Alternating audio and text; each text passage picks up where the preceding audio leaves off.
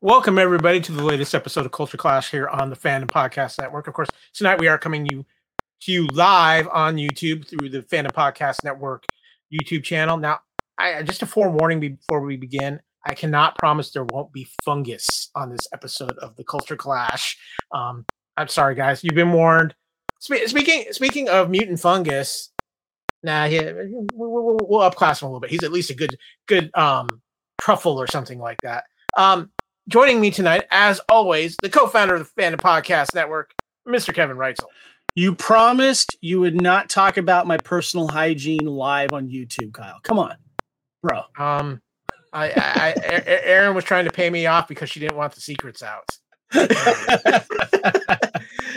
How are you doing, my friend? I am doing good. I'm excited for tonight's show, not only just because of the topics, uh, The Last of Us, and our favorite uh, TV series, but we got a great guest too. So I'm really excited because uh, we're going to be rolling with the Magic Eight Ball tonight.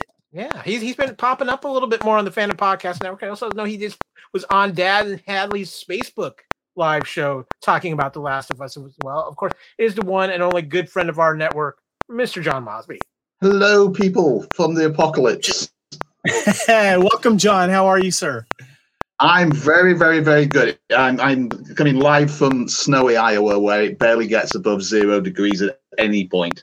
Uh, particularly cold at the moment. No fungus, uh, personal or otherwise. But it's you know I'm just keeping a lookout generally. So yeah, not doing too let's, bad. How are you guys? Let's be honest. Your cold weather in Iowa would kill the fungus in Last of Us.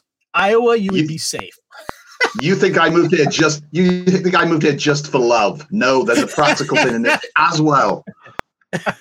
yeah, I, I, was gonna say all of your fungus is awful white. That your your apocalypse is just white out right now. That's it.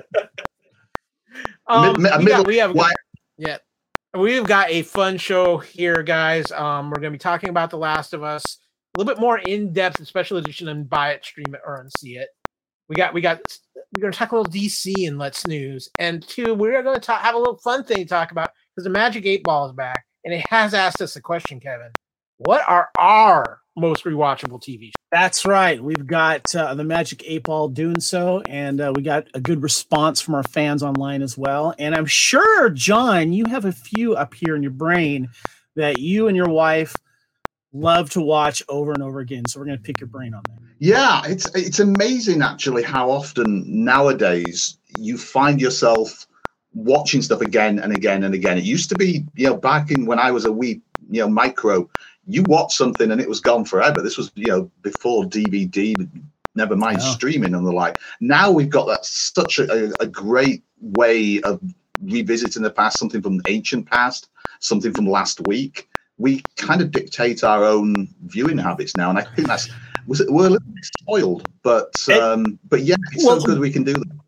It's it's funny you say that, John, because in the now the world of streaming where we can get access to these older shows, I mm-hmm. saw an article online that a lot of millennials are now watching um, Seinfeld, and they're finding it offensive.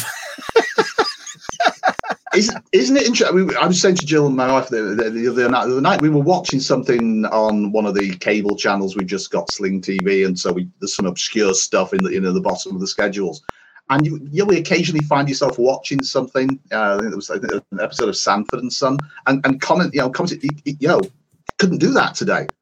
You know, for all that we've moved, you know, moved on in a bit, you you you begin to. It's not just the hairstyles, it's not just the cars. You, humor changes, you know, drama try, changes, and you don't realize until watch, you've actually talked yeah, each other. Yeah, like shows like All in the Family and Married with Children. I, have actually we been forget. watching old episodes of the original Night Court and that's been an interesting experience. it's so interesting to put them back things side by side. You know, something that was produced this year and something that was produced several decades ago, and sometimes you know the older stuff is is you know just as good, and sometimes it, it's cringeworthy, and it's it's yeah, it's a, it's an interesting time we live in. We can sample a bit of everything, I think. Well, I think it's time to get things moving on here, and we got some very interesting things to talk about. So, first of all, let's news.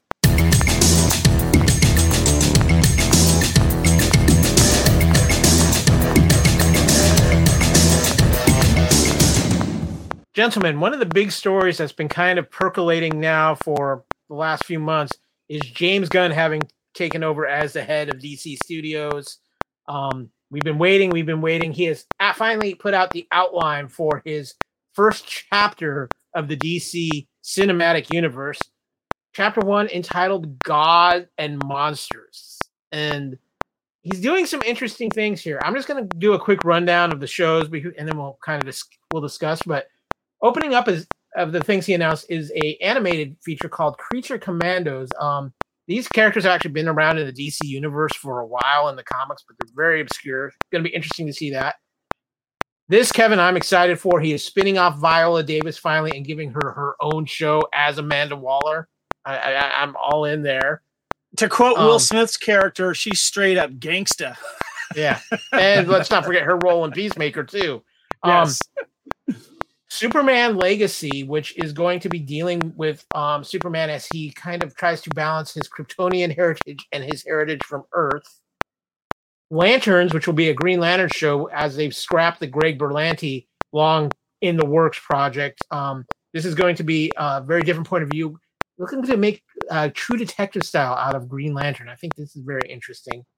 Something that completely shocked me is The Authority, because that is a comic that originated initially with Image Comics and was a very hardcore adult style comic with its violence and everything. And they and it, but when Wildstorm was bought by DC, The Authority came along with it. Um, and there's a lot of things with this book.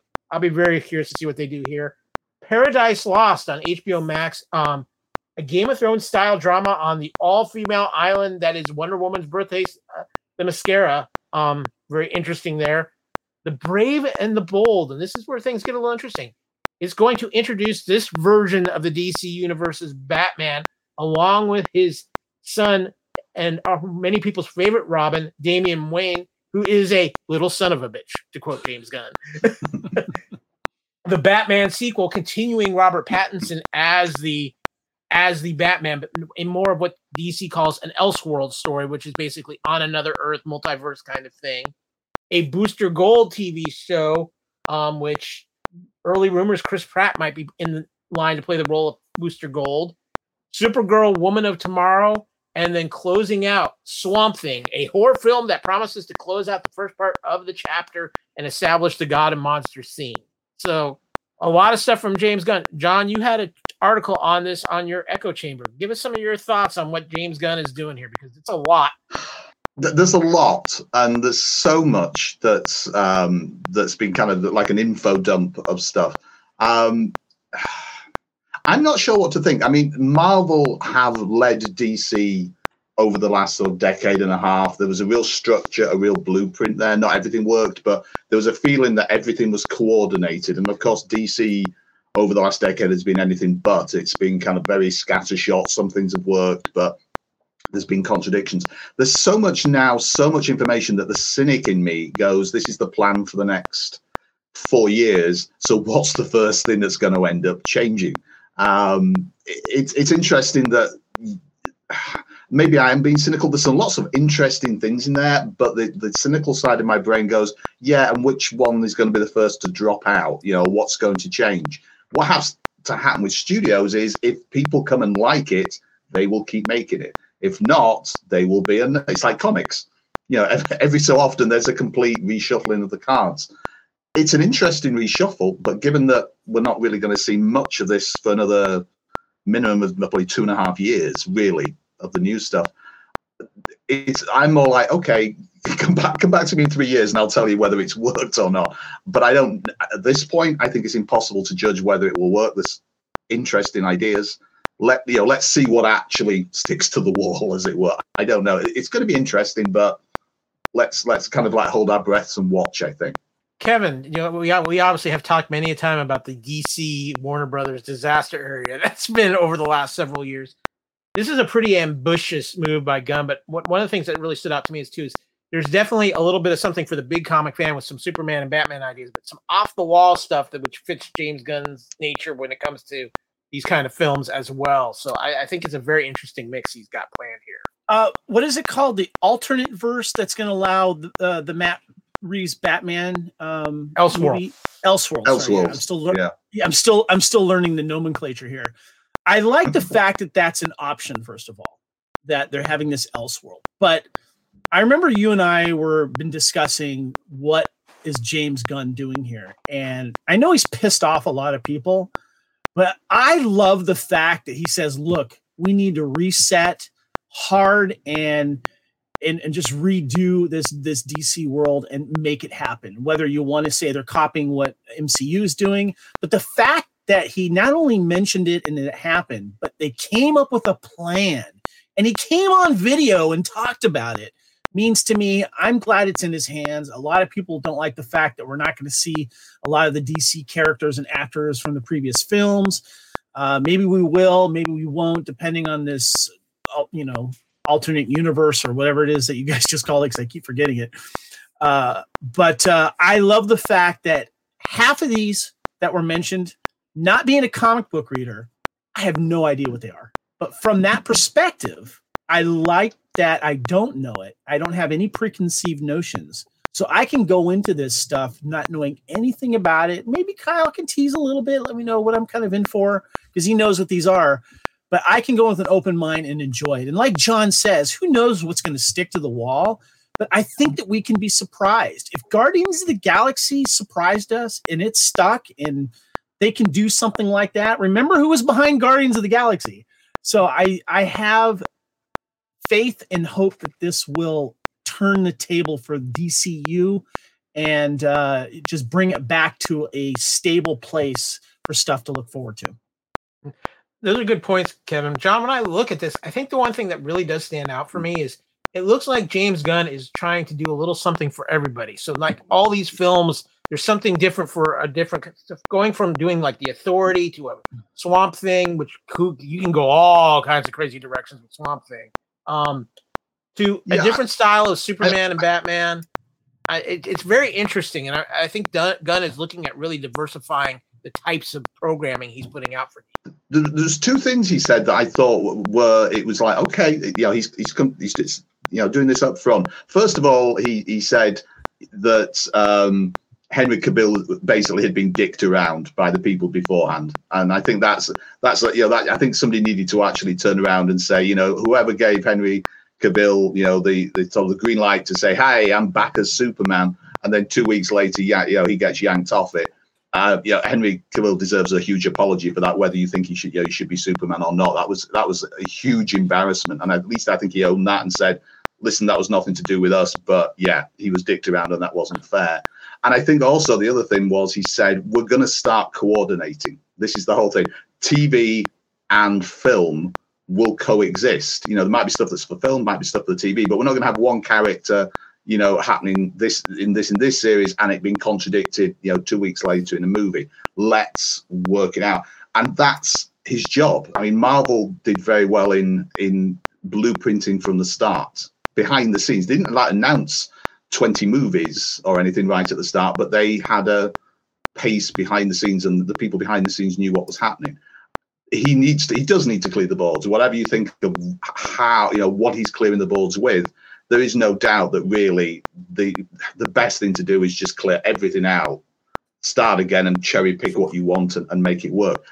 But it won't please everybody that's guaranteed and it will please some he's not going to please everybody. So let's just see, let's see what he does. And I, I suspect some of it will be brilliant some of it will be that was pretty good and some of it will be not good at all. But your opinion may vary from project to project. John how do you feel about gunn? I mean he's obviously the, the face in front of the camera here. He's the one that's going to speak out and let people know how do you what's your faith in him and actually delivering? Adam had shown a concern as a fan and he's not alone. A lot of people feel that way. It, it, it's a little bit like when you had uh, I, um, I remember when jim lee took over at dc comics people went oh it's jim lee. It's fantastic oh yeah he's my favorite artist and, and he's a good writer. And you know somebody said yeah but let's see how he how good he is at you know uh, almost effectively running uh, you know a whole universe and that was I thought was always thought was a fair comment. You know, Jim Lee's done you know very well, but it was a nice observation. Just because somebody's good at one thing, are they going to be good at something else? You know, if somebody's a good writer or director, will they be a good showrunner? That I think James Gunn has the right mentality for it. I think he has. You have to be a bit ruthless, and he has been. Um, he has to be good at coordinating um, projects, and and a lot of what he's done have been team movies. So you know he's used to a lot of working parts, and and he's you know he's not the only guy. You know he's not just got this the Safran there, and and it's. I think it's going to be a good partnership. I I don't know whether I'm going to like everything they do, but you know, two guys there that could probably balance each other out prag- you know, Gunn's a bit of an anarchist in some ways, but he's not stupid. You know, he likes he's subversive is probably the best word, but he's not going to undermine himself. You know, he knows he has to produce something commercially viable. So I think he's he's going to bring the, the sensible side and the subversive side. Ideally, he's he's one of the best people for the job. I don't know what's going to happen, but I'm, I'm willing to give him a chance. I think I think he could be very good, but expectations will vary. I think one other point I want to make real quick before we close out the story, because uh, you talked about Safran, and he had a couple interesting comments afterwards, um, talking about things that have been kind of going on in the DC universe right now. One, when he was asked about Ezra Miller, he basically just did the biggest avo- avoidance that he possibly could, which tells me there's still higher ups in charge with the Ezra Miller situation.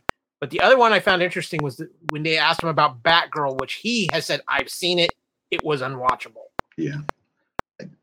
I mean, who knows So about I- Batgirl? It's yeah, it's I, I the Ezra Miller thing. I'll ju- just say it, it's interesting. I it's it's again it's a two track thing. My understand. I mean, Ezra Miller. No offense intended. If he happens to be here watching tonight, you know, has had a train wreck of, of a life um, in in the last two years. You know, most people know all about it. You can search on Google. It's not you know it's no big secret.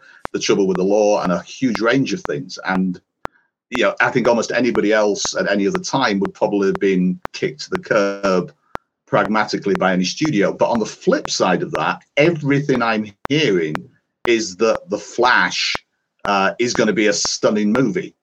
I think I think Warner Brothers Discovery is probably tilting their hat to pragmatism and saying, let's get the Flash movie out. Let's you know, let's do that that kickstarts everything else.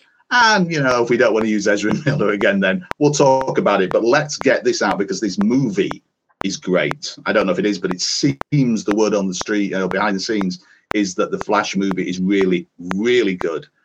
Um, so they're probably quite forgiving of Ezra Miller for a while, but that will be, I think, you know, the fi- almost the final thing before everything then takes off in a different direction.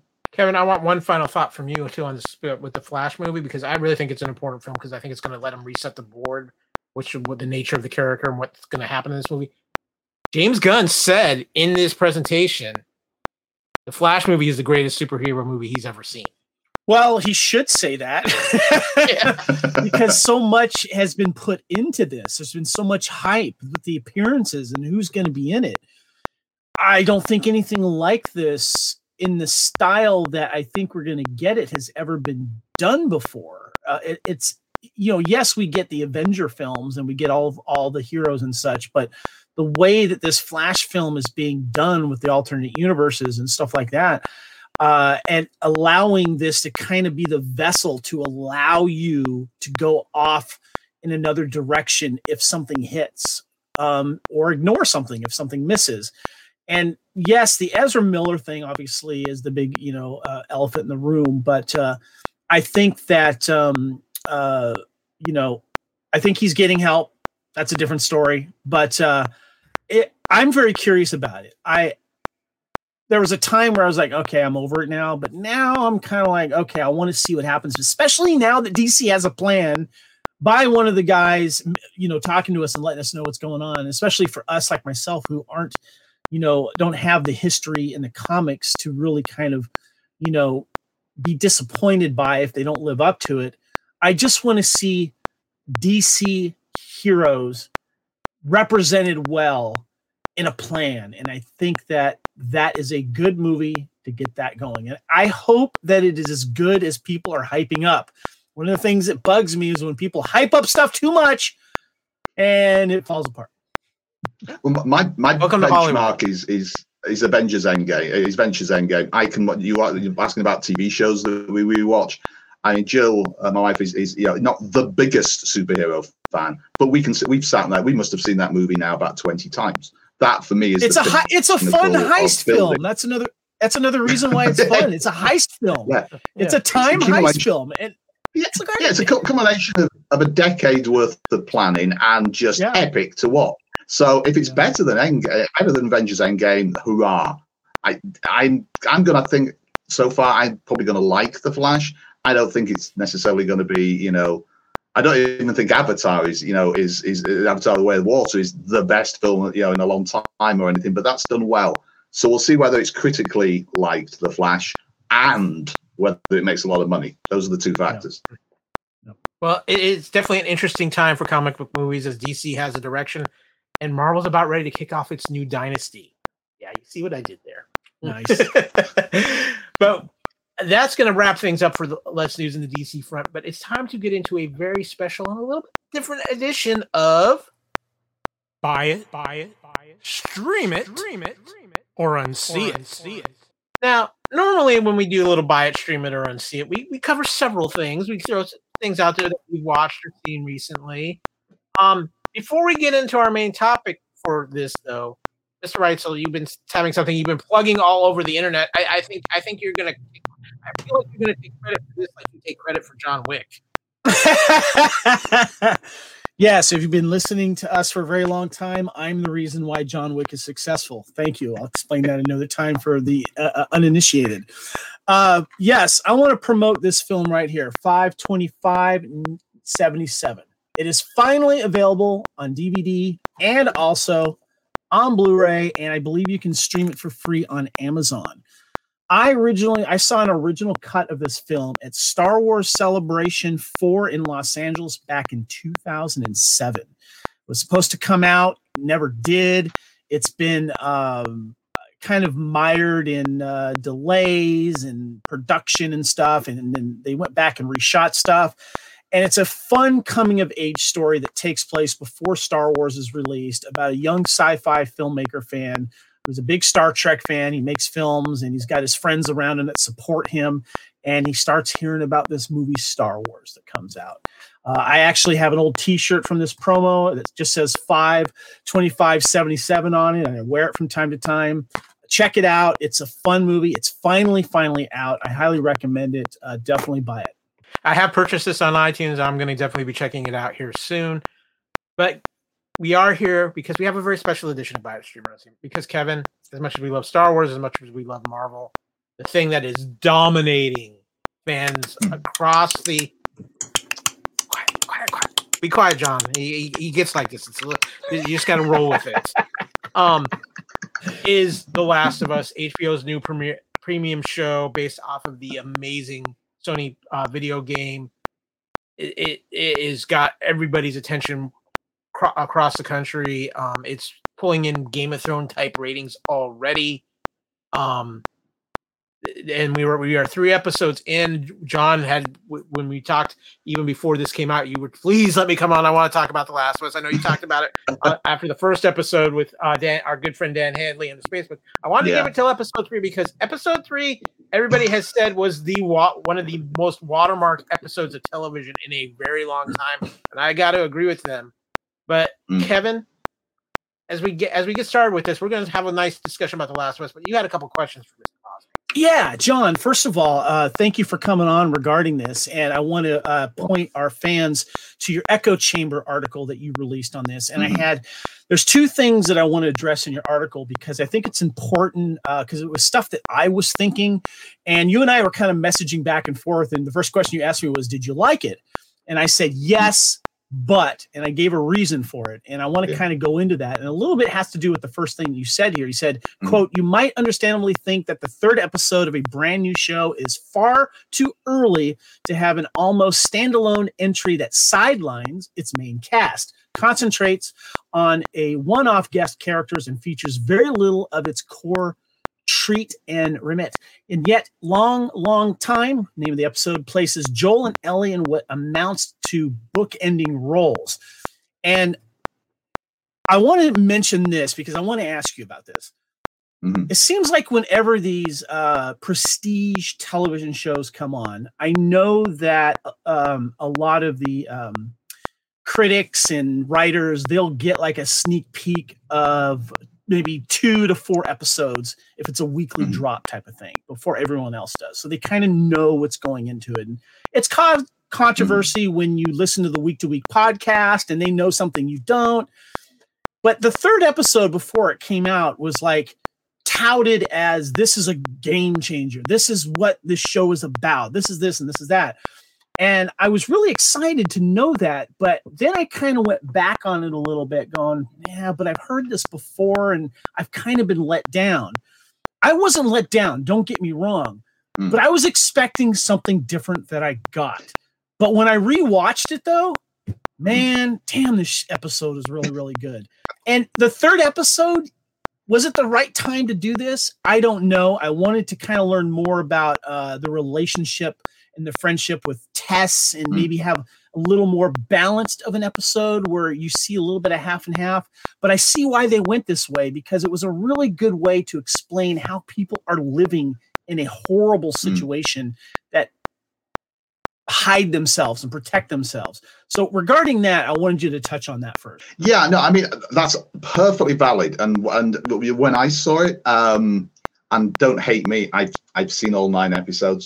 Um, it, it I'm gonna I hate you, heard- John. I just, just jealous, jealousy. sorry, but I, I knew it. um, yeah, it's I'd heard it was it was very interesting. I I, th- I thought when critics started seeing it and not wanting to say too much, and the only thing I heard was, you know, the first two episodes. Uh, I, it was about 24 hours before I saw them, um, and people, you know, the, some of the critics were saying it's really good, it's fantastic, but it's the third um, episode that is a standout standout episode. Now the thing was that I was going like, okay, yeah, well, I, I guess, and I'm pretty think, thinking probably the same as Kevin. Yeah, it's going to be big, it's going to be monsters, it's going to ah, it's going to be fantastic. Uh, I knew it had something to do with the certain characters that it has, but I I thought, okay, you so many people whose words I respect, you know, across the internet were saying, yeah, this is yeah, this is good. So we sat down to watch it, and it wasn't what you expected, and that was the kind of the reason it resonated. First of all, I think we'll all agree the performances are amazing, but Yes. because Yeah. it, because it wasn't what I expected, it unfooted me. It almost it, it, it, it almost turned around and it wasn't the big you know it wasn't the big thing. It was such well crafted that it was it was a great hour actually an hour almost an hour and a half of television rather than necessarily a great television apocalyptic drama episode. Um, and the fact, uh, and I want to pick my words really carefully here so that I don't sort of stumble over them. And if I do, I apologize to anybody. Not knowing, or some people not knowing, and me only knowing a little bit about who the central characters were, I had an idea where it might be going. But it was an hour of a um, gay relationship on TV that wasn't sold on that. And I found that that was a really good way of doing it. And some people disagreed. Some people said the exact opposite. You know, they should have been promoted the hell out of it and said this is you know this is a great um, you know modern take and you know to hell with all the racists and sexists and and, and whatever. It should have been you know loudly blasted from everywhere that this was happening. I thought it worked because it kind of just said to people, just just you were here, go with it. You know, this is a good drama, and it's totally true. I if somebody had said this is an hour of television devoted to two gay characters who've survived the apocalypse, I'm sure it'd be perfectly good. But I, I can understand some people turning around and saying, ah, maybe it's not something I want to watch. I'll be perfectly honest. I'd never seen Brokeback Mountain. I hear it's very, very good, but it didn't feel like, however well acted anything was in, it was necessarily a film I was, you know, I had to say, I must see this. Uh, and I will at some point, and I hear it's very good, but it might not have pulled me in as something I wanted to see. I think if they'd said too much about why this episode is so good, Mm. Some people may have just not, not not prejudice, but preference. It might have been, eh, yeah, okay, it doesn't sound as urgent. May, I'm sure it's very good, but maybe it's not for me. You see the episode, and and it's a it's and it's a brilliant hour of television. But I do totally agree with you that I was surprised it was the third episode and maybe not the Yeah, fifth or yeah. sixth. Exactly. Um, yeah. Yet, yet, I would have to say, look at the response and look at the amount of people who are now watching the series. So I can see why they did it. But if it had been me, I probably beforehand, not knowing what you know, thinking, oh, is this you know, this is going to be a Marmite episode. It really hasn't been a Marmite episode. I've seen a couple of grumbles on the net from predictable sources, but most people have been fair to amazing on it. So maybe they were they, they probably know more than us. They they made the right decision, but I was surprised. Um, I just want to weigh in real quick on what you said, John, about the fact that I agree with you completely. The fact that they didn't hammer home certain aspects of this episode as a selling point, I think that's something that a lot of other tele- television entertainment sources need to start adopting because I think I think it's it just keeps it lets people be open to coming into something because it's something hasn't been Mm. hammered with them and it, it works so well within this world and within the especially the show because Mm. that's the thing about the show is at no point have I ever been felt by any aspect of the show like it's hammering me over the head with with something or it's It's forcing something Yeah. on me. It's just it's got a such a good flow and they understand what they're writing and what they're doing. And like you, this episode, big watershed episode, and an absolutely amazingly performed episode, a heart wrenching episode. And but I still felt it contributed so much to the show and the main storyline. Just how they and especially with the way they incorporated Joel and Joel and Ellie in this episode, with while still learning about these two side characters from the game who they've expanded beautifully. You know, and and it should. I- go ahead. Sorry, John. Go ahead. No, I was going to say, and people should remember, and I know, I'm sure if I look not too far on the internet, somebody's going to be using the word woke around, and I really can't tell you how much I loathe the way that that word is used nowadays. Um, but it's the thing was, people have to remember, even though alterations were made to the game, both these characters existed in the game as a couple. It, I, I think I put a line in one of my reviews, and, and I kind of wrote it and went, "Oh yeah, that works." I said they've taken a footnote and made it a lament, and I and, and that's exactly what they did. They took a little bit from the game and said, "We've got something here that we can explore," and all they did was open it up. They haven't really created anything controversial. They just opened up a side story where we'd had a few sentences and a couple of scenes and made an episode out of it, and and it shows you how well they've done with the talent that they have. you know it, one of the things that i got out of this episode that because I, I remember i was talking to someone who wasn't familiar with the game like i've not i've never played the game but i've had some backstory on it kyle's helped me out with it and Mhm. friends of mine so i had an idea of it Yeah. the person i was speaking to my wife erin she didn't really understand like after watching the first episode she didn't really like why is this? Why is that? What's happening here? And you know we had a discussion about that. And i've noticed after the second episode especially when you get the flashback to jakarta that they're kind of taking their time with letting you know what really happened and how.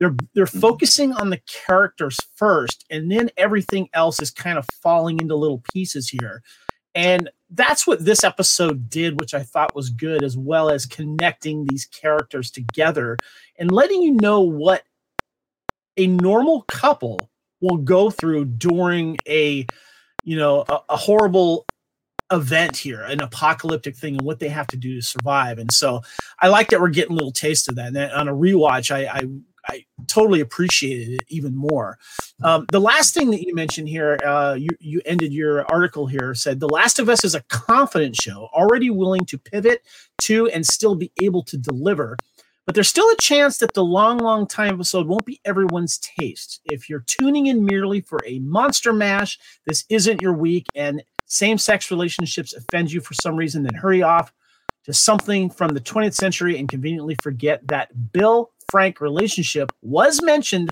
all way all the way back in the 2013 game. Uh, and then you go on to say, technically, you could skip this episode if you felt desperately inclined to do so. But, and I love this point here, John, if you did, you'd miss some great connective tissue, an acting masterclass from all concerned, and some pitch perfect moments that demonstrate just how The Last of Us is setting a benchmark and setting records. Now, you tipped your hat, John. You said you've seen all nine. Obviously, you're not going to tell us stuff, but I love the fact that you said connective tissue here because what that Mm. tells me is that yes, there is some connective tissue to what we've already seen, but I have a feeling that we're going to be looking back on this episode and thinking about what we've seen when we uh, finish this series going forward. And I love the fact that you mentioned that and that um, you touched on the master class of acting in this. Oh, I mean, wasn't I mean the acting? I mean, I think we can all agree now. Let's just give Nick, oh, you know, Nick Offerman and actually everybody concerned with this the Emmy next year. Um, I, I, you can say all you want. That was just an absolutely tour de force. I, I, yeah, you sit you sit there watching it, and, and it doesn't. You know, I say some people are going to get hung up about the gay side of it. You know, that's up to them. That's fine. Nobody would be saying that if it was a, a man and a woman. People would be on their seats applauding and and whatever if it was. And the beautiful thing about it is that you could have made the merest change, you know, to the script and have it as a man and woman and make it a stunning love story of a heterosexual couple. So it doesn't matter. It's just a love story. And what this series does is what I think a lot of the best genre stuff does, whatever genre is, whether it's fantasy, science fiction, or whatever. It says yes, there are aliens. Yes, there are zombies. Yes, there are monsters. Yes, there is time travel. Whatever you want, whatever your series or film of choice is. But it's a it's a prison to tell a story about people. All the best stuff that's ever been done is really about relationships, choices, hard decisions, survival, whatever. Almost anything you could name has that. And that's what this series does from start to finish every week and I think I've, I've just been write, uh, um, writing one of the reviews for, for one of the upcoming episodes. Um, and I think I think it's for the next one, and it's no spoiler, but I said what this show does, it will break your heart every single week, and still have you coming back for more because it's about, and it sounds soppy and over over analytical, but what it is, it's it's a series about survival and love and I think that I think the producers have said this as well. It's the it's the strength that comes out of that love, and the exact opposite, the the loss and the sacrifice and the brutality, the negative side of, of loving someone. It's it's families, it's romantic, it's um, you know, it's every kind of love, you know, companionship, community, seen through a prism of what happens when it's tested. And almost each week there will be something that will make you go, yes, and there'll be something that makes you go no! And i guarantee all the way through that you'll you'll be going like yeah i'm coming back for more. Hbo has a way of doing that to us. Now, now real quick guys i i have to disagree with john on something. This is not mm-hmm. a skip a, an episode you can skip. Because I, I think there was something in this episode that was incredibly important and it deals with the joel and ellie relationship because john as we've played the game we know how important this is but you start seeing that relationship change in this episode a little bit too. You mm-hmm. see Joel letting his guard down just in little bits and pieces here, showing a little concern. You see Ellie kind of softening up with and not being quite so hard ass with with Joel on her own end too. And I think that's really important. I think that's why and I think the fact that when they at the end of this episode, spoiler a little bit spoiler warning, when they find mm-hmm. out what has happened to to, to Bill and. Frank and and they and that it's and considering what had happened to Tess, I think it does start. This is the episode where you see those two start to bond some, and I think that's I, very I, very important. I'm not going to spoil anything specifically. If that's what you really enjoyed about this episode, and I totally agree with you, you're going to love the next episode. Yeah. it's no, because I, the, the, dialogue. Um, I, I, again, not no spoilers, but we pick them. You know, we pick we pick up the story. You know, when they're on the road uh, again uh, after after the, after these events, and a, a, lot of the first third of it is just them in the car, or you know, or stopping off, getting gas and stuff. And the dialogue is that kind of lovely dialogue that is so organic, where one minute it's very kind of serious and profound, and the next minute it's stupid. You know, it's stupidly. Uh, there's some puns that come up. You think I'm bad at puns. There's some there's some good. Yeah, there's a humour that comes out of the situation, and you can see as a result, not so much of what happened last episode, but the but partly due to it that they're not softening a little bit, but they're kind of pushing each other's armor just a little bit. uh, and testing it out. They're still not, you know, best buddies, but there's that kind of, yeah, okay, you know, we're stuck in this together, at least for the moment. Um, and it's great. It's great dialogue. Keep the actors get along well, and it's, it's character driven, and all that drama is. I'd like to uh, quote an Aerosmith song. Ellie's got a gun. then, then, then you, then you are very much going to like the next episode. Now, Kevin, Yeah. we, we we we've talked about John's amazing review on Echo Chamber. We've talked some about episode three, but I want to go back a little bit here now and talk about episodes one and two because we have we haven't really gotten a chance to talk about them much. Um, I, I've I've pulled kind of a couple of just short synopses of each episode. So let, us kind of just start with episode one because it's the episode that drew, obviously drawing everybody in the pilot. Um, in 2003, a mass fungal infection of cordyceps sparks a global pandemic. Joel flees with his daughter Sarah and brother Tommy. Sarah is killed by a soldier. 20 years later, Joel lives in Boston in the Boston quarantine zone managed by the Federal Disaster Response Agency, otherwise known as FEDRA, working as a smuggler with his partner Tess. When Tommy fails to contact them from Wyoming, they buy a car battery from a local dealer, Robert, but are double crossed when he sells it to the Fireflies, a rebel group opposing FEDRA. Attempting to retrieve it, Joel and Tess discover Marlene, the Fireflies leader, who begs them to take Ellie to the Massachusetts State House in exchange for a working truck. While sneaking out, the three are caught by a soldier who tests them for the infection, revealing Ellie is positive. Joel kills the sol- soldier, and Ellie claims to be immune. Now, guys, this first episode, you know, for us, John, we played the game. We were kind of, I think you were kind of in the mindset. Let's see how much of the game they incorporate in this, and we're going to talk about that here shortly. But I think this first episode, Kevin, I want to ask you because you it was your first experience with Last of Us. It just pulled you right in from the Yeah. get go with the mystery and just the intenseness of the episode. Yeah, especially the whole truck uh, trying to escape scene and the plane crashing and just the mass hysteria that happens, you know, with the grandmother being inf- infected and feeding on the family members. And it was, it, it's the, one of the creepiest scenes.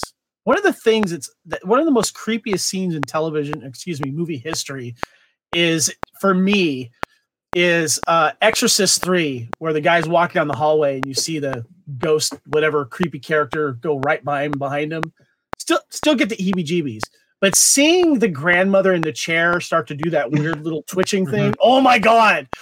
Oh I still get the goosebumps about it. Great opening episode. So I could go on. Um, it- it's an absolutely superb opening episode. Um, I got to throw out the actor, the young actress who played um Joel's daughter was phenomenal in this episode, and I really hope that somewhere along the line we get to see her in some more flashbacks or something like that because she did an outstanding job. But John, John, I mean, you and I were are huge fans of this game. I mean, Mm. it, it, it, this this I, I came out of this first episode going, this is the greatest video game adaptation I've ever seen. First of all, but just you could the, the love and respect they gave to the property itself, which is something I don't think you Yeah, see in video game adaptations. Yeah, I mean, I I mean, the, the, the problem is, as, as I think we'd all acknowledge, is the best video game adaptation ever made is not exactly the highest benchmark. Um, it's so I was telling people, oh, you know, it's a bit like you know the the most successful you know batch of Brussels sprouts ever grown. It's like who cares? Um, it, it, you've got to convince somebody that it's going to be a good TV program. But yes, uh, the secret is is not so much that I, though it is, that this is a great adaptation of the game. It's really a tribute that the game was actually so cinematic and TV like when it came out. Um, it was, for those who haven't seen it, it didn't feel like a computer. It was a story that had set pieces that you could play a character in, but there was a narrative in there worthy of, of a novel or a feature film or whatever that you got invested in.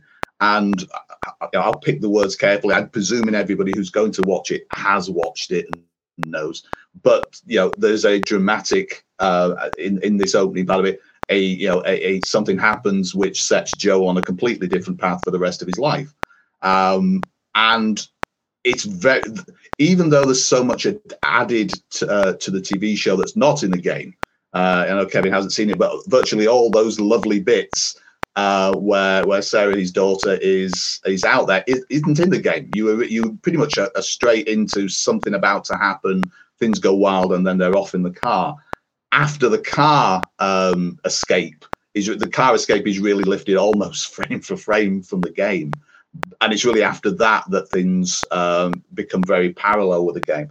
Um, but yeah, it was stunning. I have to say that I didn't realize until afterwards that the actor who plays Joel's daughter is Thandie Newton, Thandie Newton's daughter, uh, Mhm. Thandie Newton from Westworld, uh, who's so good. So we're going to see her, I'm sure, in other projects.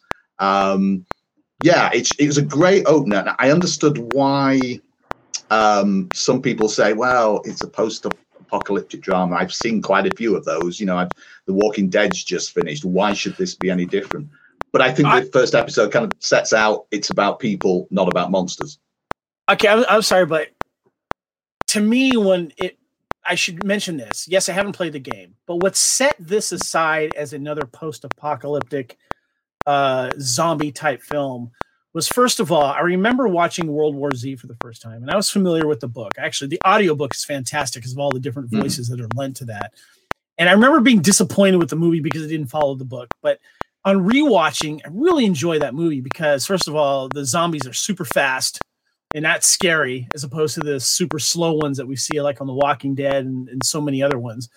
But these ones are freaking creepy AF with the whole oh, the tendrils and the oh my god yeah I, I'm sure the video game is creepy and they've done a good job with that and I'm sure and, and I've heard that the translation to the television so they've done a good job with that mm-hmm. Yeah, they, they there are there are scenes where the dialogue is word for word from the game, and I mean it's it's like you're watching Yeah. the game just with live action actors. They've, they've done such mm-hmm. a job with that. That's just, that's especially the case in episode two, which um, is entitled "Infected." Two days before the outbreak in Jakarta, a mycologist learns of the oncoming pandemic and advises the government to bomb the city to prevent it from spreading.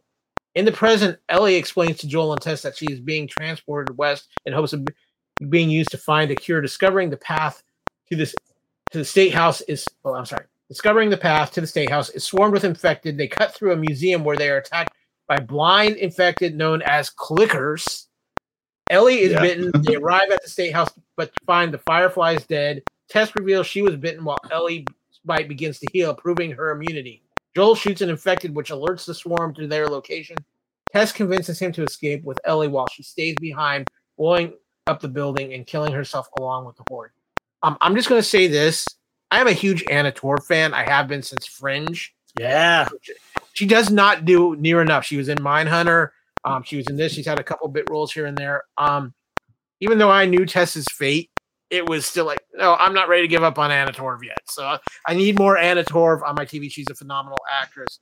But John, what I loved about this episode was it took a lot of stuff from the game frame for frame, but I loved how they in this episode really established it as what's different from this type of zombie apocalypse and what's different from these with these particular creatures that you've never really seen before in another zombie type apoc- post-apocalypse movie or show.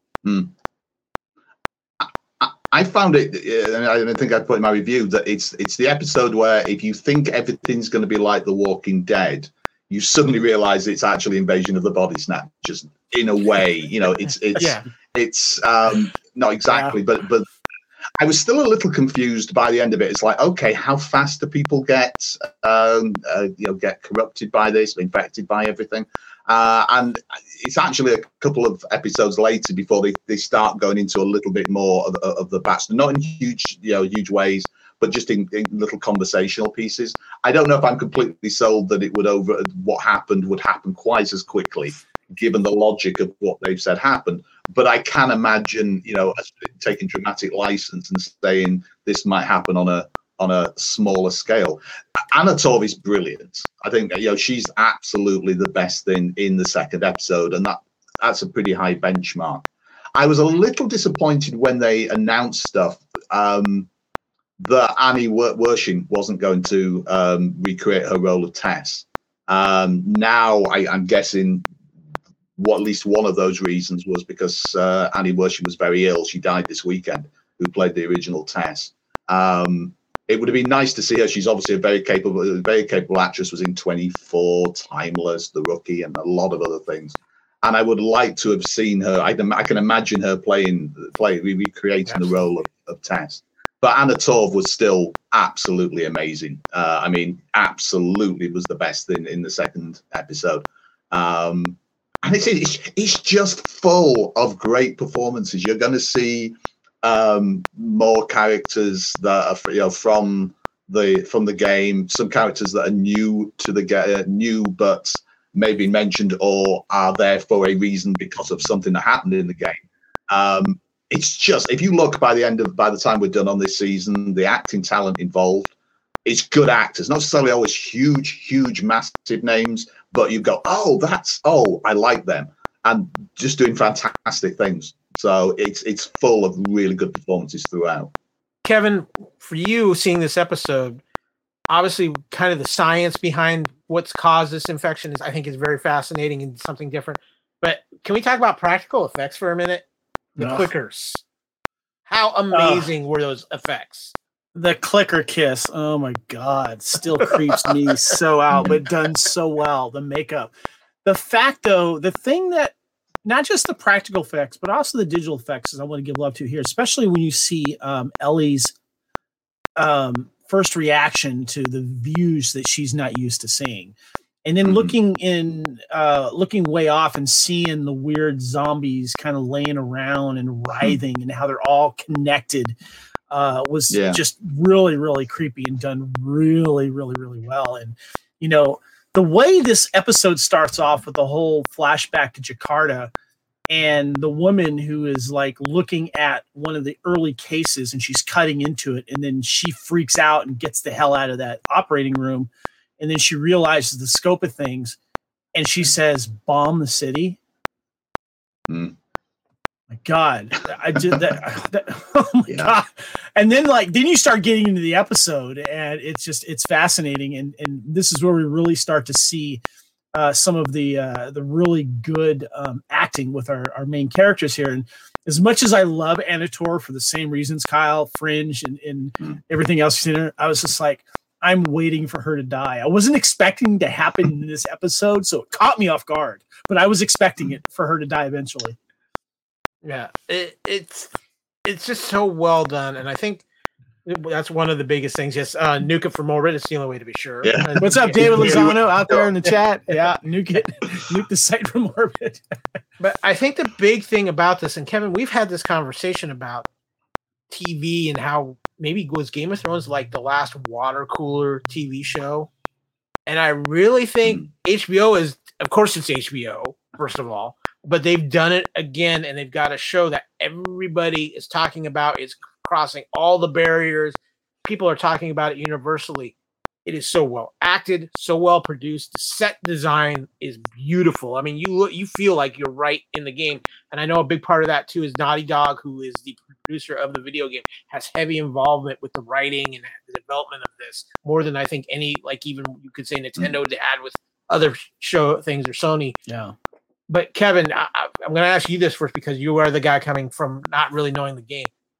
Are you are you feeling that like early Game of Thrones just that feeling of like this show is something more, something special? HBO set the benchmark for water cooler television um, because we kind of lost it for a while, and then um, then it came back, and of course, you know, we had Sopranos, and and they've gone on to do that for having these Sunday night nights. You know, we're talking about it on Monday morning, and they had it with Game of Thrones, of course, and of course, House of the Dragon was able to uh, to, to get our attention as well but I think that this is getting a special buzz that House of Dragon did not. And it's getting a special buzz, and I mean special, good and positive buzz, not just from the uh, casual fans of like myself who are just watching it for the first time and learning it, but also the people that have played the game and understand it and are mm-hmm. getting all these little idiosyncrasies and and and uh, um, you know call outs to the to the game and stuff like that. Yet I'm still hearing fans saying positively, that's not in the game, but boy does it fit in this world. And I'm glad they were able to expand on it and throw it into the movie, you know, and stuff or throw it into the TV series. But yeah, it's it's definitely prestige television as as fans are calling it. Hmm. John, I, I think too. I mean, a lot of people, I you know, are trying to compare this to like when The Walking Dead first came out because I remember just that feeling of watching The Walking Dead and feeling like they pulled it right from the comic in those early, early, early seasons. And I, I even will, and I have no problem saying, even now with just three episodes, The Last of Us has surpassed that feeling. Yeah. And I just, and again, it's it's HBO, and nobody. The truth, let's just, say it. HBO is the standard setter for premium television hmm. in these kind of shows. And I don't think there's anybody who's come close to what HBO has been doing for the last 20 plus years. That- I mean, The, they- Mand- they set the benchmark. Mandalorian, maybe John, maybe the Mandalorian. You know, I, I, I, I, know a lot of people absolutely adore the Mandalorian, and I do like it for what it is. And for me, what it is is two things: going back to the tone of the original Star Wars, and a very, very good marketing exercise for action figures. Um, I don't think it holds a candle in any way, shape, or form to something like The Last of Us, which is character driven. Um, Mhm. All due respect, it's lovely to watch The Mandalorian. I will be watching it the same as everybody else when it's back. I think in March, isn't it? Um, but it's but it's but it's, very simplistic. I think when you compare it to something, and that's fine because not everything should be deep, I- heavy, you know, nihilistic I- stuff. What what I mean specifically is appointment television, meaning that Mm. you want to make sure you watch it right away so you're not spoiled a few hours later. I mean, it was Yeah. affecting my sleep schedule, and I've made a point. Seriously, when it drops at midnight, I would watch it before I go to work early in the morning. But for The Last of Us, I now know when it comes on first showing on HBO, where I don't have it on my uh, HBO Max yet because it's not on demand right away. And so, but I know that it starts at a certain time on Sunday nights, Hmm. and I'm looking at the clock going, Erin, I love you, but it's getting ready to come on. I got to go. I know, that- you know, Kane is the guy who would went to Australia just so he could watch things at a better hour. So Yeah. it's. but yeah, no, I, I mean, I, I, I, I, t- I tell you, it, it is uh, appointment TV. I, I, you know, marketing does come down a lot to that. Marketing will produce the figures for your opening episode.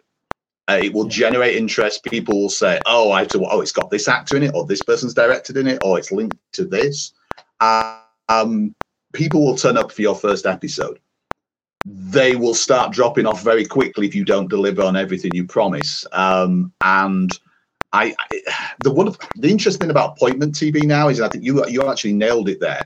Uh, in a sideways way, appointment TV is you watching stuff when you want to watch it now networks are, are, uh, are not doing that well with shows that are on at eight o'clock on a Monday or a Sunday or whatever. You the shows that are doing best are the ones that are available for you to watch at your leisure at any point after Sunday, eight o'clock or whatever. So a lot of people tuned in for The Last of Us. I am sure, as the you know, as the report said, at I think it was eight o'clock that you know that, that, that it launched on, on HBO but the numbers, the astronomical numbers, are probably people who have been watching it in the four or five days after that when people went, Oh my God, you have to watch this. And they went, Okay, HBO Max, and I'll watch it. We've changed our viewing habits. Um, and in some ways for the better, because now we can, somebody can say, This is really good. And you haven't missed the opening episode, um, which was always a thing for me like, Oh, how am I going to catch up? You know, I've got to make this effort. You know, I've got to try and find it somewhere or whatever. It's with stuff like this. It be, it was already incredibly well marketed, and people can watch it at their leisure. You know, you can tune in and watch the first episode now uh, and catch up pretty quickly. That helps a show because the word of mouth works then as well. Yeah, just to give you an idea, um, the jump between ratings from episode one to episode two of The Last of Us was the biggest ratings jump uh, of a Yeah. show in HBO history. So that gives you an idea. Oh, and by, by the way, John, I am going to brave the white whiteout Armageddon because I'm going to come steal your screeners. I'm just, Do you know? I, I, no, no, and you know, if anybody from HBO is watching, the amount of security that I, I, I can literally, I can watch this on one device, uh, a limited amount of times with my watermark all over it, and some of the effects weren't finished. That that is the uh, th- th- there is some bits where it goes, you know, this, this, you can tell where there's something in the back. And you just go, yeah, they're going to obviously tweak that slightly. Um, you know, they there's security, and it was just like, yeah, I promise, you know, I'm not going to, you know, review stuff ahead of time or whatever. I mean, drop little hints here and there, but you know, I'm not going to do anything that's going to have the them knocking on my door. But yes, they've been eager to get the information out, but they also didn't. I think they wanted word out without spoilers coming out. It helps that it's that it's you know the source material is a game. If you want to know what happens in this series, play the game. You know, I don't think it's a huge spoiler to say that this season is pretty much the first game. Um, and everybody's, I think, already said that uh, connected with it. So if you want to know, the, all the uh, ninety percent of the information is out there, um, or at least some of it. Some of the there are some changes that will be coming up. Um, but if you are familiar with the game, you probably know where the major beats are going to be for the next the uh, next seven weeks or so. Yeah. So, so just just just before we get to fan comments here, I just want to establish: The Last of Us is more secure than uh, government classified documents. But that's uh, I think we can. Kevin. I think we can. Some shopping list is more secure than some government documents at this point. Kevin, you got some fan comments about the last. Yeah, we've we've gone over episode three already, and of course, mm. uh, it's it's important at the end of that episode to know that uh, Bill left Joel his truck and weapon supplies. Joel takes mm. a trek and sets out with Ellie to find Tommy, and I love how that's set up to all that, and, and that we learn a little bit about the relationship and you know, uh, Bill didn't really like Joel, but he knows the type of person that that he is. But I did want to read some fan comments uh, we posted on social media here, and uh, we got some great, a uh, couple of great comments here. My friend Pete said, "I absolutely love the show. Last of Us one and two are my two favorite games of all time. Love what they've done here. Soundtrack is amazing. Acting is top mo- no- top notch. They've stuck to the game a ton and added great backstory where there wasn't any." And uh, he put in parentheses Bill and Frank. Can't wait to see where it goes. Uh, my friend Dan says the show is awesome, best game adaptation I've seen. The whole world of the game has been brought to life.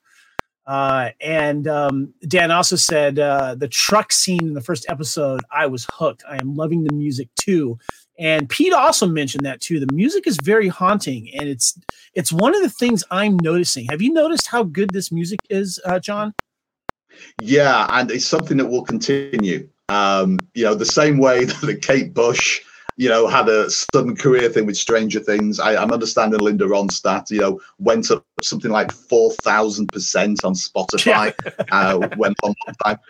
There is some music in the next episode as well, some classic episode. There will be a soundtrack coming out of this. I don't, obviously, I don't think it will be out there already. I bet you the moment the last episode drops, they'll tell you where you can get the soundtrack. Uh, there are some classic, very well. I mean, Depeche Mode, Linda Ronstadt, some you know, some people in the next the, episode. The whole thing with playing the music in whatever genre that it was sent different messages. I love how 80s music was just it was it's bad. It's bad. one one of the tracks got onto that. one of the tracks they used to market it was was um a-ha take on me which yeah. anybody who knows played the game will know is you know it's not just a random thing. That's you know it's actually mentioned you know it's actually featured in the game. I'm kind of surprised it's not featured more already. You know it's been featured in the marketing and i was half expecting stuff to be you know to be you know almost sick of the song by the time you know the, the series came about. It's used very sparingly. I've heard you know a few chords and stuff in there. Um but yeah, it's I, it's great to I, yeah, it's absolutely gonna and it's gonna be like number one on the you know the Billboard charts. I'm sure there's something for everybody in that. That's Very it. Nice. That's what I have for comments from fans. Mm-hmm. Well, I, I think I think to say this is one of the most universally loved shows we've seen in a good while. I think it's definitely already up in that upper echelon path pantheon, and um, from what I know of the game and what what John knows and what John's gotten to see ahead, it sounds like it's just going to get stronger and stronger and stronger. It's, we will definitely be covering I, more. Last no, Us. Uh, just, uh, mm-hmm. just going to say Go it's, it's I, I, think in many ways the the third episode is almost the benchmark of acting performances. But I can say without without spoilers that you're going you're going to see. Is it this next episode? I think where there's a character that's not in the game at all, but they inform a character that was in the game and that you'll, you'll also meet. Um, so it's backstories. It's what they've done is take, say, okay, this happened in the game.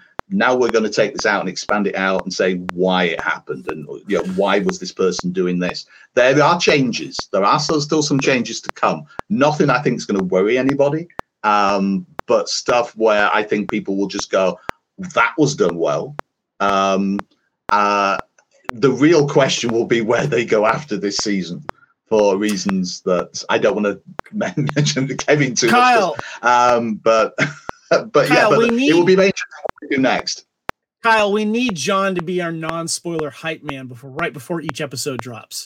Yeah, exactly. I'm getting Exactly. excited. I'm getting excited. Yeah, absolutely. But we are going to be covering more of The Last of Us. Oh. um, as we as we continue on, John. I know you'll be back to talk more Last of Us. I don't think I have Yeah. to twist your arm too much for that. But we've been having some fun with TV this th- th- this episode, and we're going to have a little bit more fun with TV when we come back because it's Kevin. You, we pulled the Magic Eight Ball out from the old Fandom Podcast Network um, archive archives, and you know we have our own little warehouse, kind of like Raiders of the Lost Ark, but it's a Signs scarier. point to yes. I, I have well, the speaking- prototype. I have the prototype Nice, for your we eight ball there. The old- There we- this is the there- classic. There we go. But first, before we get into that, we're going to tell you what else is going on around the Fandom Podcast Network. Thank you for listening. We hope you're enjoying this podcast. Here are the other great shows on the Fandom Podcast Network Culture Clash, where we discuss the latest in entertainment and pop culture. Blooded Kings, our show covering the entire Highlander universe. Couch Potato Theater, we celebrate our favorite movies. And Time Warp, our fandom flashback show discussing a year in movies and our favorite retro movie, TV, and pop culture topics. Good evening, discussing all things Alfred Hitchcock. Hair Metal Podcast. We cover the rock metal music of the 80s and early 90s. Type 40, a Doctor Who podcast discussing the time traveling Doctor Who universe. Lethal Mullet, an action film podcast covering the 80s, 90s, and beyond. Also, check out the Lethal Mullet Network for more great podcasts. What a Piece of Junk, our Star Wars podcast. Making Treks, a Star Trek podcast with a deep dive into the final frontier. The Fandom Show, our Fandom Podcast Network live YouTube show discussing the hottest topics in fandom. The True Believers MCU podcast discussing the Marvel Cinematic and Television Universe. Union Federation, our Star Trek, and the Orville Show. And we're proud to welcome the BQN Network to the Fandom Podcast Network. Please visit our friends on the BQN Network, a Star Trek Universe podcast that also includes your favorite topics, movies, history, superheroes, and more. You can find the Fandom Podcast Network on YouTube. Fandom Podcast Network is also on all major podcast platforms. The Fandom Podcast Network audio master feed is on Podbean at fpnet.podbean.com. You can find the Fandom Podcast Network on Facebook, Twitter, and Instagram. You can email us at fandompodcastnetwork at gmail.com. Thank you so much for listening, and remember, respect others and enjoy your fandom. And welcome back as we strive to continue to make great podcasts to feed your ears, but don't touch that dial because we are going to be talking some TV, most specifically the Magic 8 Ball. Now, Kevin, would you care to explain how the Magic 8 Ball works for the Fandom Podcast Network? Because it's a little Yes, it's- backwards. yeah, it's a it's a fun uh, segment that we like to do where we have a possessed magic eight ball. And what it demands of you is to pick your top eight favorite things in a certain category. And we've had a lot of fun covering categories. And uh, you uh, were possessed by it, Kyle, and it channeled you to make us ask us ourselves, present them, and to our fans, and don't have to do eight, John, but we want to know what are your most rewatchable TV shows. And we bring this up because I'm sure the Magic Eight Ball was possessed by The Last of Us, knowing that this is a show that is already rewatchable. Who's not watching one episode more than once, like I am? So yes, we're going to Mhm. give each of our we're going to give some um, uh, honorable mentions, and then we're going to give our top eight. Uh, and we got some fans that chimed in as well. Kevin, the 8 Ball wasn't possessed. You left it in the basement too long. You haven't cleaned it. Fungal infection. It, you know. True story. so before we get started with our thoughts here, gentlemen, Kevin, can you hit up the fan section? Give us what some of the fans have rated as their most rewatchable show. Yes, and I love our fans and our friends uh, on on social media because they reminded me by a couple that I forgot to mention and that I put in my list or honorable mentions. But I want to briefly go over these here. Our friend Lacey, of course, wonderful contributor to the Fandom Podcast Network and Time Warp uh, podcast. She mentioned Supernatural, Gilmore Girls, Friday Night Lights, White Collar, The Whedonverse, Reign, Psych, MASH, Stargate, Schitt's Creek, The 70s Show, Covert Affairs. Nice one. Voyager, Smallville, The Tudors, Chuck, Warehouse 13, and Eureka. My friend Rita says Friends, that 70s show, How I Met Your Mother, Parks and Rec, Schitt's Creek, Ted Lasso, Northern Exposure. Way better if you can find bootlegs with the original soundtrack and songs. Uh, our friend Sarah Woloski says Richard and I have been rewatching The Office about four times. Also, Timeless is so good, and every time I rewatch it, I find something seated in the first episode that plays out towards the end. Uh, also, she loves WandaVision too. She loves revisiting that. Um, Matthew Clifton just said Justified and season one of True Detective. Well done. Great, great suggestion there. Uh, also, Rick Peralta, Rick Peralta said Grimm, Firefly, Buffy, Doctor Who, Ted Lasso, The Good Place, Highlander, yes, DS9. And uh, Rick also said, and good luck finding it, but the best show that ever was Homicide Life on the Street. That was an awesome show. Yeah. So, first of all, thank you to all of our listeners for contributing your thoughts. We greatly appreciate a lot of shows that didn't happen to make our honorable mentions or our main list, but we do have some honorable mentions. I'm just going to run down mine real quick. Um, Kevin, I know you'll recognize a few of these. Killjoys, the absolutely fun science fiction show from the Sci Fi Channel. The Arrowverse, so we're talking Flash, Green Lantern, Legends of Tomorrow, those things. The Expanse, V, the classic 80 miniseries and TV show that's been spun out of it A couple classic animated Batman things, both Batman Beyond and Batman the Animated Series. Um, one of my favorite sitcoms of all time, Night Court. We talked about a little earlier. Fringe, um, my favorite J.J. Mm. Abrams thing. Um, of course, the the Whedonverse, Buffy, Angel. On the anime anime side, Robotech, Kevin. I know you can appreciate that. Um, Daredevil Netflix series, probably my favorite of those Daredevil of those Marvel Netflix series. Star Wars: The Clone Wars, Stargate SG One, Tron Uprising, a great animated show that came out during the time when uh, Tron Legacy came out. Um, early seasons of The Walking Dead. I want to be very specific here. and, and lastly, one of my all-time favorite shows, Suits. Suits, yes, good one. Uh, my uh, honorable mentions are the IT crowd. I just recently uh, introduced that to uh, Erin and her uh, mom in Australia. Her mom, who is British, was yucking it up. Uh, I put Star Trek, Deep Space Nine, and Voyager together uh, just because I love going back and forth between those two. Uh, Miami Vice, Stargate SG1, The Mandalorian, Buffy and Angel as well, Alias, oh, love Alias, Killjoys as well, Get Smart, Star Wars, The Clone Wars, Robotech, but I like to clarify the Macross saga. I, I can just keep watching that over and over again. Uh, and How to Train Your Dragon TV series because I hope soft spot watching that with my daughter. We still love revisiting those episodes. Those are some honorable mentions. John, just out of curiosity, I, I know you you have a few. Do you have anything you would consider like an honorable mention for you? Um, I, li- I like a lot of things in the moment, and I like rediscovering them when I've almost not forgotten about them, but when I haven't watched them for a long time. Um, when I was uh, ill in 2008, um, I was kind of hospitalized for a while. Um, my dad, uh, my mum and dad bought me the West Wing box set. I know it's not genre TV, but the West Wing is just superb writing.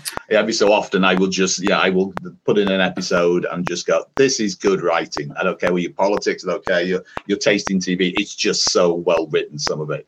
Um, Yeah. So that's kind of, I suppose, my honorable mention. I still have the box set behind me here. Um, so yeah, that's a kind of honorable mention for me, I guess.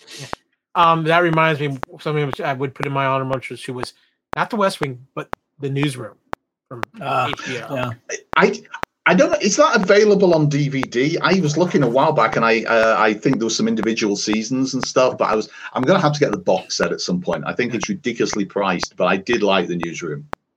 Yeah, no, it was a lot of fun. But let's get into our top eight, Kevin. Um, you want me to go first, or would you like to go first? Uh, you can go first because your number eight is on my list, and we can uh, just knock mine off there. So yeah, Okay. Now, I want to say this too. These rankings, we're just throwing our eight out there. They're not necessarily in a particular order, but um, Game of Thrones, Kevin. yes, Uh, say what you will about the final season. Game of Thrones is one of the most rewatchable shows Uh, to me, it's worth it just for Peter Dinklage's performance alone. But one of the most epic TV shows ever made. Uh, one thing that House of Dragon did for me was want to go back and rewatch uh, Game of Thrones, and I'm on uh, season three right now. I'm doing a slow rewatch of it, but man, there are some wonderful performances in there, and I love revisiting it because man, there's a lot to remember on that show. that there is. Uh, what about you, John? Uh, would Game of Thrones fall into your top eight? Yeah, I, it's something I haven't rewatched in a long time. I, but it's something I have on my list to rewatch at some point. I was very lucky, I think, that for many years people said you must watch this show. It is everything you like. And it was kind of like it got towards like the end of the second series, beginning of the third, and there'd been so many other things that I was invested in it was like, okay, this is pinned to the board. I'm definitely going to watch it. And Jill and I started watching it probably as the fifth season was underway. So we got to binge watch nice five seasons before we then settled in. And I do think that's it. That's it's interesting when we rewatch stuff now. Chances are we can binge watch, and that's a very different experience sometimes from what we when we originally saw it which was doled out maybe you know every week. If you were in Britain, you might not even get an American show every week. You might have to rely on American friends to to help you out in that regard. Um, so it's it's a diff, it's a, it's interesting. I don't know if you found that watching something, it's not just the time that's that's changed. You know, if it's an older show, but it's it's the way we're watching, the way you can bing bing bing bing bing bing bing a whole season of episodes, and it's a different experience. Yeah, I, I think it's it's definitely changed streaming and DVD and having these shows where we're not trying to search search out reruns definitely has changed that. But mm. Kevin, I'm looking at the the, the list I, the list I've got. You've mentioned most of them actually. I mean, Doctor Who. I think it, it, there is something for everybody. Whatever your opinion of any era, there is something for you to go back and watch uh, and enjoy. West Wing, I've already mentioned. You probably won't even have seen this series, Press Gang, which was one of the earliest ones by Steve Moffat about a, a kid's newspaper. It went out at a sort of tea time about five o'clock a kids' TV viewing, but it was very much not kids' TV. It was way more intelligent than that. Uh, and there's a couple of episodes of that which were really just a masterclasses in in writing something and spooning spooning out information uh, bit by bit. Um, Steve Moffat, you could tell, you could almost tell it was Steve Moffat all those years before Doctor Who and and and coupling. Um, and oh, yeah, coupling! I remember coupling. I, I watched that coupling. over and over again. Yeah. um, Press Gang was funny, but it also had its dramatic moments. It was it was um, there was a lovely episode, two part episode, uh, and I'm not going to spoil too much of it, but it was about opening on a funeral, and there's been a shooting uh, at their the the, you know, the college newspaper, the, the school newspaper offices, and somebody's dead, but you don't know who it is. So it flash keeps flashing back to what happened, and you mm. are spoon fed like so that until everything kind of joins up masterclass in writing. I could watch that again and again and again just to show how something is, is put together. So if anybody can ever find it, I'm sure actually parts of it are, um, are on YouTube, legitimately, I think. Um, Kyle, go ahead. Sorry. No, just, just there's uh, Highlander. Nobody's mentioned that. It's a little show nobody's heard of, but I quite like it. Um, let's have a look. Firefly, obviously. I have to say, one of my things I love watching when I get the chance is Person of Interest, um, mm, which I thought uh, has one of my favorite hours of television. Um, uh, one of the episodes where one where, where, a character dies and it's what happens after that, um, what people decide to do in retribution. Again, a masterclass in how to put an episode together. I admire on a technical level as well as the performances. Um, so I can watch at least some episodes of that back to back. Um, Buffy, Firefly. I'm just looking through my list. Yeah, most of mine are fairly predictable, but yeah, as I say, it's some of the stuff that I will just suddenly remember and go, "Is that available on DVD?" And usually, no, it's not. But I, yeah, I live in hope. Well, Kevin and I are going to run through our list. So, John, if there's oh. something you want to input on on that too, Kevin. Yeah, real quick. Sorry, I I messed up, Kyle. There are some other comments from our fans that I I didn't scroll up enough, and I I want to mention them before okay, we go to the rest of our yeah, list. Go here. ahead our, our good friend of the of the network and also attended uh, me and Erin's wedding. Jennifer Walk said, "Criminal Minds, the original 15 seasons." Uh, our buddy Stevie McLeod said, "Expanse, Star Trek, TOS, Voyager, and DS9. Love, Death, and Robots." Mm. Uh, and I just finished a rewatch of this entire series. David Mattern said, "The Big Bang Theory." Uh, Amanda Amanda says uh, Chuck is my go-to. See it every year. Our friend Sean Dempsey said Supernatural. My daughter's always rewatching this, and I walk into the room, sit down, expecting only to watch five minutes, and next thing I know, I've watched five episodes.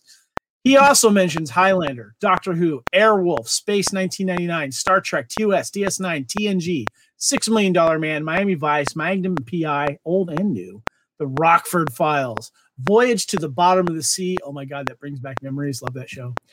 Uh, and Colleen Best says uh, Corner Gas, MASH, WKRP for sitcoms, any Trek shows from the original through Enterprise, Babylon 5, Farscape, any Stargate series.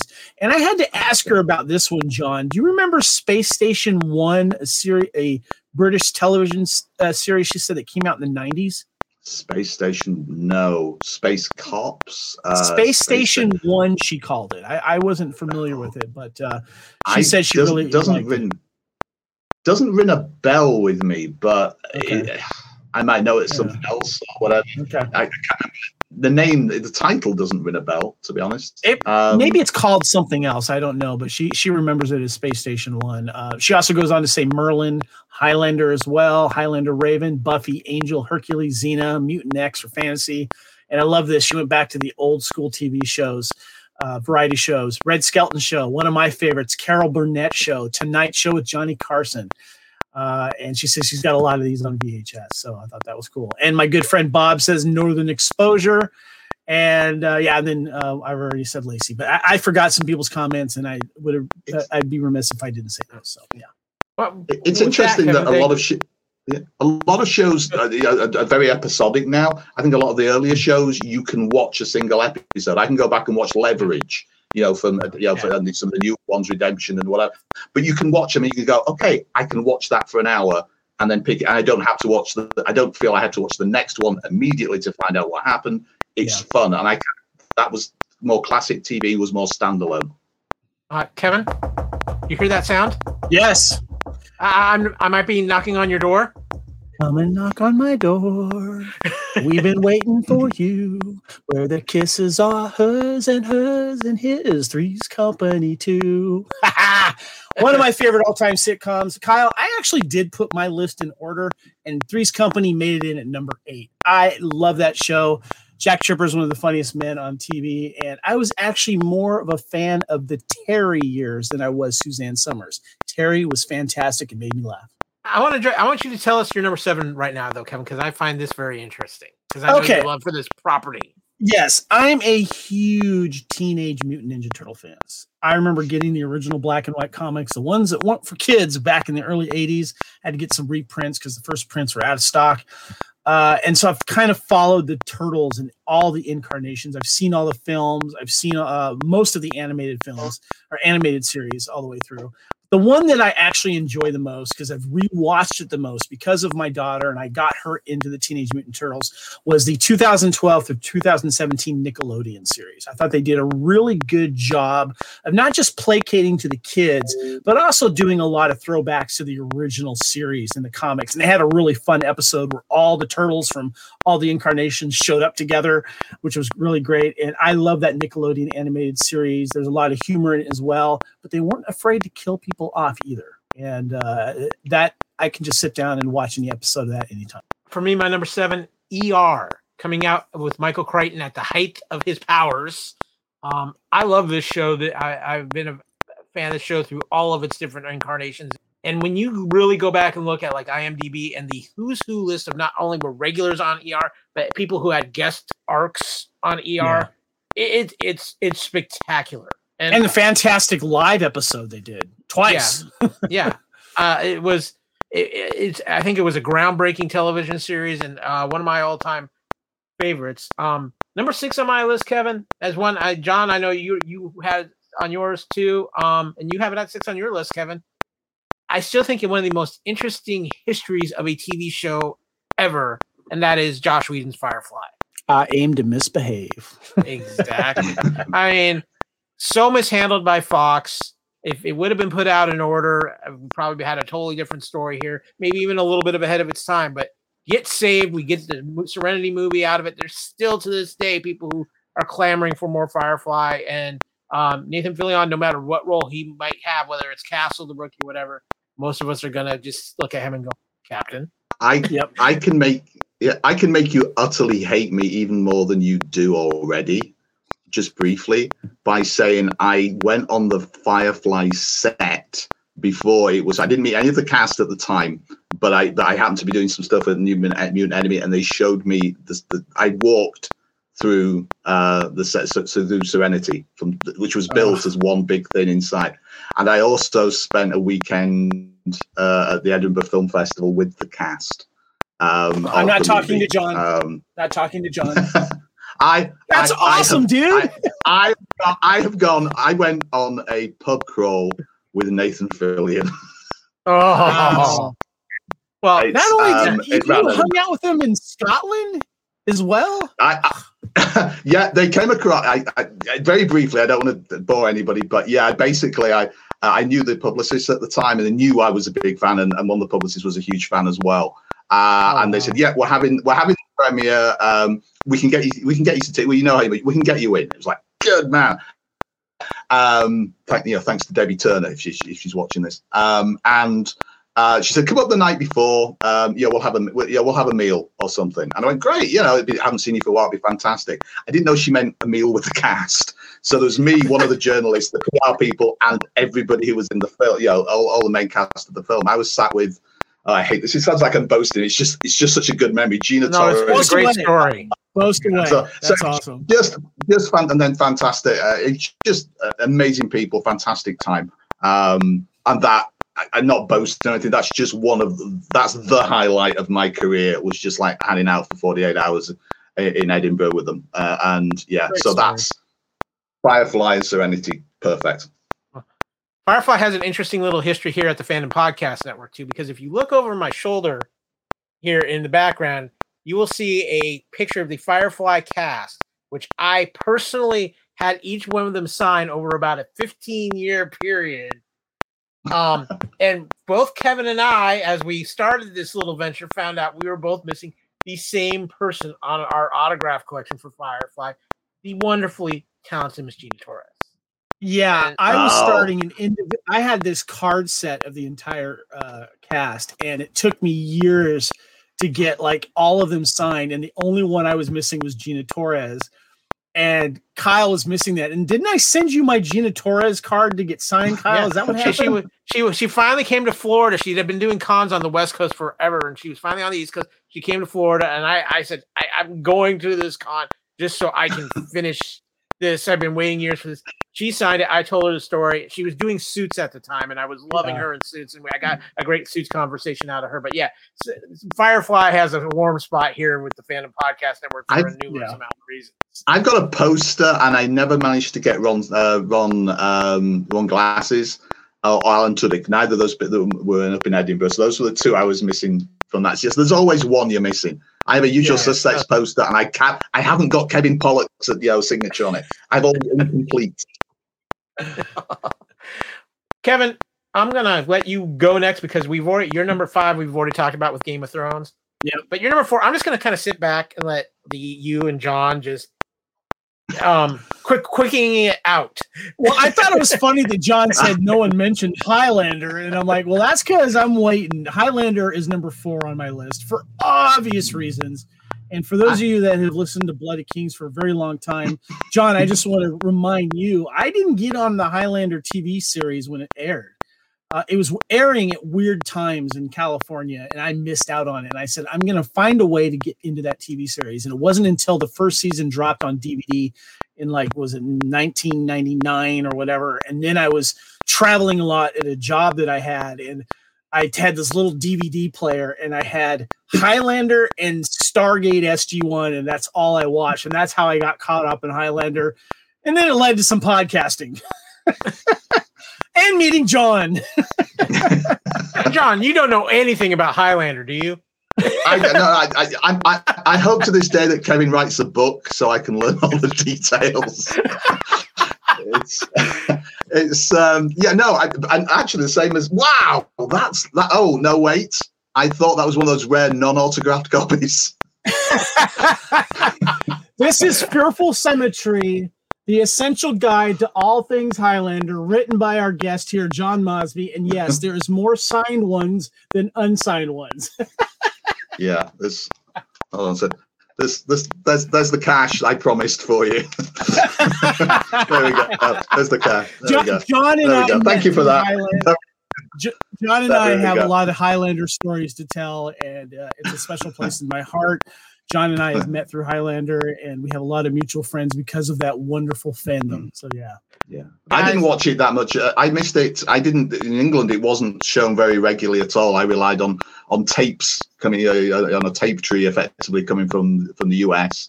And I would, uh, my friend Carol Luby, who organised a lot of the Chronicles events uh, uh, in England uh, at the time, she had, and we both had friends that would send us tapes. And you know, about once a month or every six weeks, we would bring all the tapes around and watch all the latest episodes and stuff. that's so Um, hardcore. That's so '90s and yeah. early 2000s. I Yeah, oh, it's totally. We were rock- Highlander, one of the kings of syndicated television in the United States in the 90s. Mhm. Yeah. Totally. Um, number five, number five for me, all I gotta say is a long time ago, we used to be friends. Veronica Mars. Yeah. Um, I love this show. I met Kristen Bell um, when she was doing Veronica Mars. Um, it was in between season two and season three.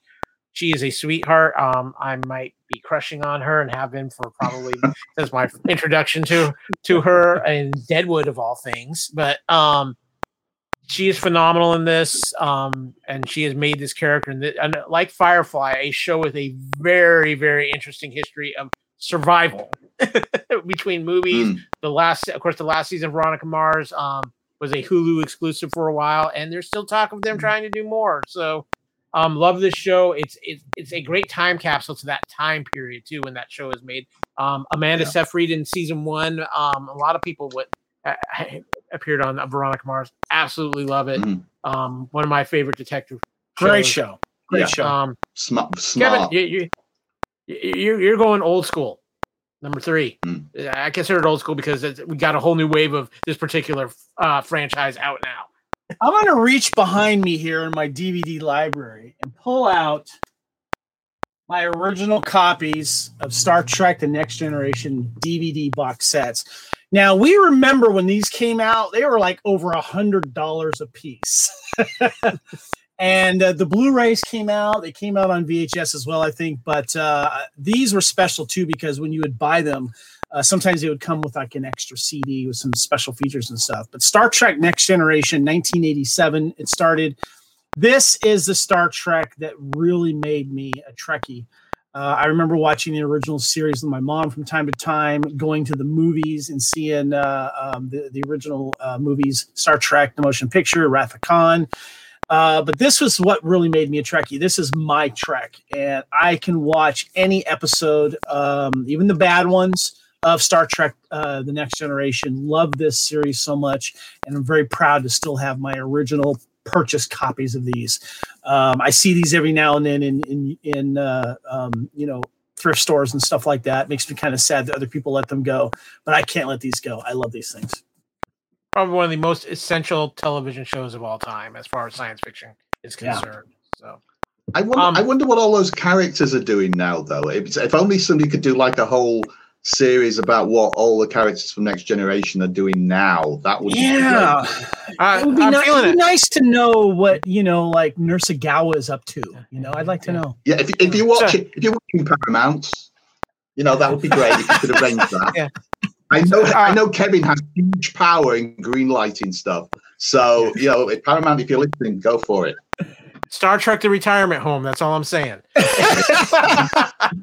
Maybe Um, Star Trek Picard will shed some light season three on some of these characters. Who knows? yeah, uh, you you just don't know. Um, Kevin, I'm gonna c- catch up here to you a little bit. Number four for me, um, still I think one of the best written shows on television when you talk about dialogue, and that is Justified. Um, Ah, justified. I mean, Timothy Olyphant and Walton Goggins are just phenomenal in the seven seasons this show run. This that to me, the apex of Justified though is actually season two. I think season two is one of the best series seasons of television ever. Um, and the show is coming back this year. They, I, I am very excited. They're doing a nine. I think it's a nine episode run. Um, k- kind of following where what has happened to Marshall Raylan Givens. But yeah, just justify for me. Absolutely brilliant. John, you mentioned this. You said stuff we haven't talked about. Doctor Who. I mean, you've got 60 years of Doctor Who out there. If you can't find a favorite Doctor, I don't know Yeah. what's wrong with you. Um, you have classic Who, you have modern Who. We've got a whole new. We've got we've got uh, doctors in the modern era who have reach, come back multiple times now as the Doctor. Um, Doctor Who is getting ready to start its 60th year, John, with a whole with the return with the return of the man. Many people credit of saving Doctor Who, and we're in we're in for a wild ride with the return of David Tennant uh, and our new 15th Doctor. But John, I, I got to get your uh, at least a few thoughts on Doctor Who It's here. Doc- Doctor Who is like the weather in Iowa. If you don't like it, stick around for 10 minutes because something different will come along. Um, it's, it's, um, yeah, no, listen, we, we could talk at end, you know, uh, about sort of trends in Doctor Who and, um, you know, whether, you know, certain areas that people don't like and, and areas that people do. But, but joking aside, that is one of the, the explicit things about Doctor Who. You have a shape shifting alien and a tonally different series that can reinvent itself legitimately uh, every every you know like every decade or every you know seven or eight years, um, and that's not something you can do with most shows. You cannot change the appearance of your character. You can't change the you know the outward looking gender of the, of the character. Doctor Who has within its you know within its mythology the ability, whether people like the examples or not, to do most do most things that most series cannot do. So you legitimately should be able to find something in sixty years that will you know that that will please you. Um, and if you if you didn't like the Jodie Whittaker thing, you've got new stuff coming up. If you don't like the Jodie Whittaker era, the stuff before it. If you don't like the Tom Baker era, the stuff that comes after that. You know, there's a whole there's there's no such thing. Um, and I, I I've said this very loudly recently.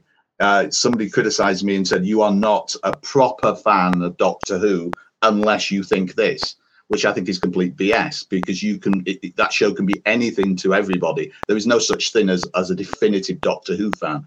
There is there are so many people who like it for different reasons, different characters, you know, for different things. It is a show that will guarantee has something for you somewhere along the line um you know uh, even the people who, who don't rate it as their you know as a as a, a favorite show would probably find something in that history that, that would make them smile or, or would entertain them and i don't think you can say that about most shows simple as that Kevin, your number two show, I think still one of the biggest surprises in modern television, as far as it, how, how what it became. and what it Yeah, hopefully when it still was- is. Yeah, and there's still not enough people that have seen it. Unfortunately, it's uh, the, third season was uh, released last year, and people kind of started jumping on it. But when it first was going to come out, people just thought it was going to be a parody of a long-running beloved franchise of Star Trek, and I'm talking about the Orville. Uh, I can't get enough of the Orville. Instead, it's a tribute to the Orville, yet it has defined in character, is defined itself in its own world, in its character development but more importantly, Seth MacFarlane, who's known for his potty humor, you know, with uh, his his animated series and stuff, he's got a certain type of hero. This show has allowed him to really address some very important, um, uh, I guess you could say, topics that Star Trek and other shows in sci-fi has touched on. But he will draw a line and just cross over at times and really dive into it. And it's funny how we were talking about how the episode three of Last of Us was one of these like noted episodes that we're going to go back and remember. Episode three of the first season of uh, Orville shocked the hell out of me and a lot of diehard fans for what it did and how it handled it. And they didn't drop that either they revisited it and it really became an important thread in the third season which might be its last we don't know. Please disney plus fingers crossed. But uh, whether we only eventually have three seasons i'm so happy i've got the first two on dvd like to see the third one released or a box set. We'll see what happens. Absolutely love this show. Can't get enough of it. Keep rewatching it. And we do cover it uh, of course and have covered it on uh, a Union Federation podcast on the Fandom Podcast Network, and we're going to go back and revisit it. We're actually going to be discussing a novella, an episode that was supposed to come out between episodes eight and nine of this uh, last year season, but because of um, uh, COVID restrictions, they couldn't get this this this 11 seasons done 11 episode season done instead they did 10 and we're actually going to be covering that novella that episode was turned into and uh, it's quite a shocking uh, extra story love orville if you are a fan of star trek you will love this because it is a wonderful tribute to it but it defines itself and um, i just i can't i can go on and on about it Yeah, it's a phenomenal show. I, I, I it so surpassed any expectations I had for it, and one of the best modern sci-fi shows of the last ten years. Um, it just it it, it's it gave us a whole different side of Seth MacFarlane. I don't think a lot of people knew existed. So, um, I'm gonna have to Yeah, catch right. that. I'm gonna have to. I, I I've seen one episode, and everybody tells me I should see it, and, and I saw oh, the yeah, pilot. absolutely. It's just it's on my list. It's on my list of Yeah. things to definitely watch. Well, speaking of science fiction shows, in my opinion, probably my favorite all-time science fiction show, and that's saying something. Farscape. I have been a fan of this show, um, particularly of Ben Browder and his performance as John Crichton, as a man in a major fish out of water situation. But it also has, in my opinion, one of the greatest love stories in science fiction. Hmm. Um, the romance between um, John Crichton and Aeryn Sun obviously with also the Henson creative team behind it. Another series that was saved, kind of saved from cancellation, and at least got to finish its story. I know John, the, the, um, Brian Henson has been trying for years to get something done with Farscape again, but this is a this is a show I make a point. I try to watch, give it a full rewatch at least every two years. Um, it, it, and I know it's getting a lot of cycle on Comet, the channel Comet right now, as they have the rights to it, and I know I know that um, Shout Factory just recently signed a deal with the Henson Company, and they're going to be releasing on a new Blu-ray collection of this as well. But Kevin, this is you know my love for Farscape. Yeah, this was on my honorable mentions. I love this show, and uh, the magic of this show was the Jen Jen Henson Creature Shop and how that they were able to uh, uh, do this, and it was uh, um, it, it was just done really, really well, uh, and I, I just love the look of it too, as well as the performances. Wonderful show. I like to revisit from time to time as well. John, I gotta ask, have you seen Farscape?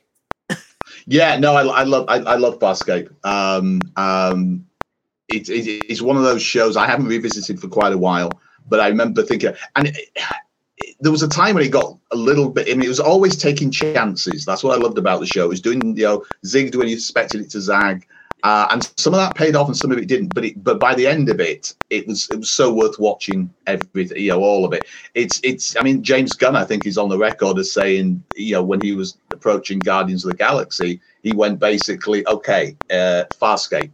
I mean, immediately, you know, he just went. It has to be. It was one of his favorite shows, which is why Ben Browder's got that cameo in uh, in the second Guardians of the Galaxy.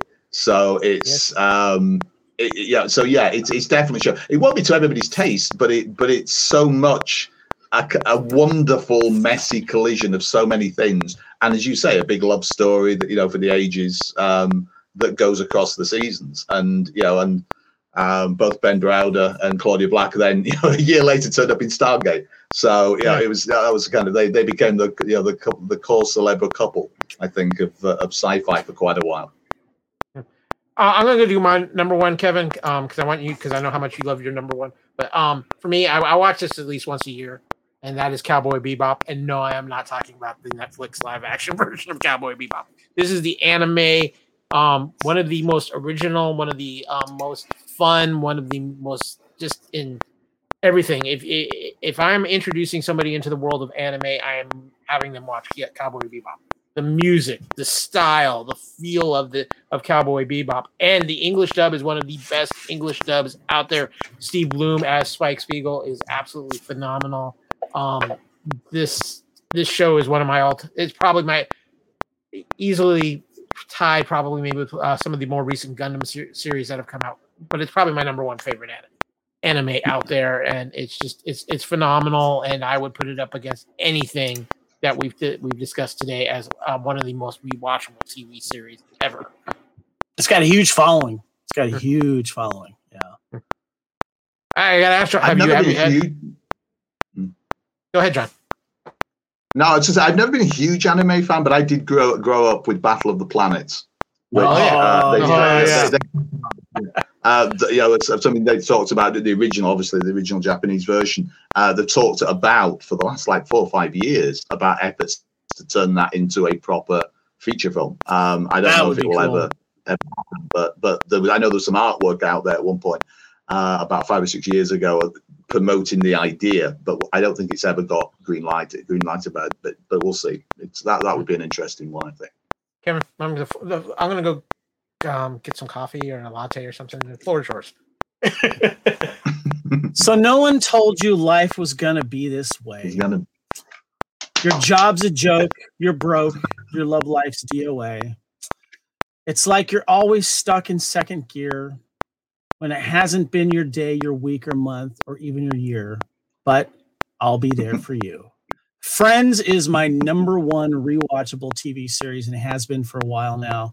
But more importantly, from a personal standpoint, my wife and I, Erin, uh, before we got married and even after we got married, we bonded on Friends it was one of those things where in our travels, whatever hotel that we went to, motel or whatever it is, or Airbnb, we always would find it playing somewhere, even with commercials. I might bring my uh, my Apple TV with me, so I, you know, because I have it on there the entire series, but we would just have it in the background. We would watch these things, and what's really funny too is she's not really familiar with like seasons eight through ten. She's mostly the, the the earlier seasons and stuff but it's something that's important to us and we love watching it we love having it on and there's there's certain moments that we share uh, together with our favorite episodes that remind us of certain times in our relationship. And it's just a fun show. It has lived on. It has aged well uh, because of the characters and uh, you know the relationships that happen between our our favorite friends. And i love this series. I can't get enough of it.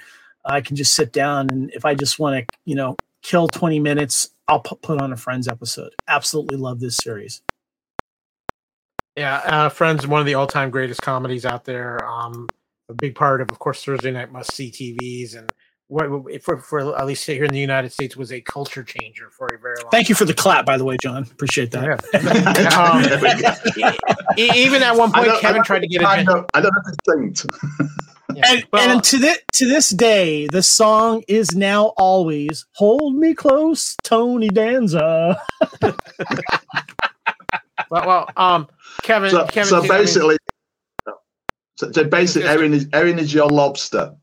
Yeah. Yes, Erin is our is my lobster, you know. And there's that scene, there's that famous scene, and I always bring it up in memories with Erin where, you know, um, Ross is depressed, and um, it's his sister Monica is saying, "You get to live the dream. You get to fall in love with us, you know." Uh, someone from another country and, and have adventures together, and uh, that's what happened with Erin and I. So yeah, Oh. well, and I think I like and- Big and- Bang. I like Big Bang for the similar reasons. Yeah, yeah, it's Yeah. you you can tune into old ones, standalone episodes, and it's hilarious. It's we Yeah. watch we end up watching Big Bang about two or three times a week because it's just usually on on some channel just after we've got in, and we turn the TV on, and we end, often end up just sitting on the couch watching it. And that's a earlier- fun one. That's a fun one to marathon. Yeah, it is. Yeah. Well, I mean, Kevin is still trying to get the proper Jennifer Aniston haircut too. me too. Me too. yeah, I, I think we all have problems with that here, but that is going to wrap up this section of the Magic Eight Ball. This was fun to talk about, guys. It's been a huge TV episode here at the uh, Culture Clash. Um, let's put the eight ball away before it starts acting up. We've seen what it does, what, what it can do when it's mad. But Thank you to everyone on social media that responded to that. Great suggestions. It was nice. yeah, absolutely. But Can I- you know what, guys? Can I Yeah, throw? Can I throw one more in very briefly? Please. Got Yeah, to please. Journeyman. Journeyman. Do you remember the Kevin, uh, Journeyman about a time tra- time travel? If you haven't, I, I'm not going to spoil it. There's lots of lovely little things. It only ran, for, I think, for one, yeah, one season, if that, if, uh, not even a complete season. About a guy who finds himself traveling time. It's a very quantum leapish. We didn't mention Okay. quantum leap. That's one. Um, but yeah, Journeyman. People who know it will probably be screaming at the scenes. Yes, I love that. but it only ran for one season and got cancelled. But you should look that. I ju- find that out. I just want to I want to throw out a UK series that I love too is Dempsey and Makepeace. Uh, uh, so, so since we're, uh, and, and lastly, I'm going to throw out a one season show too that I wish was took almost human. Karl Urban. Mm. Almost human. Yeah, yeah, that was fun. That's Karl Urban, right? Or Yeah, no? Karl Urban. Yeah, that's Yeah. right. Yeah, yeah, yeah. Being human Anyway. as well. That was a good one as well. Yeah, yeah, that was a good one as well. Um, but we're gonna. It's, it's time for us to get out of here. So, um, give give us a minute here, and we're gonna be right back with um, close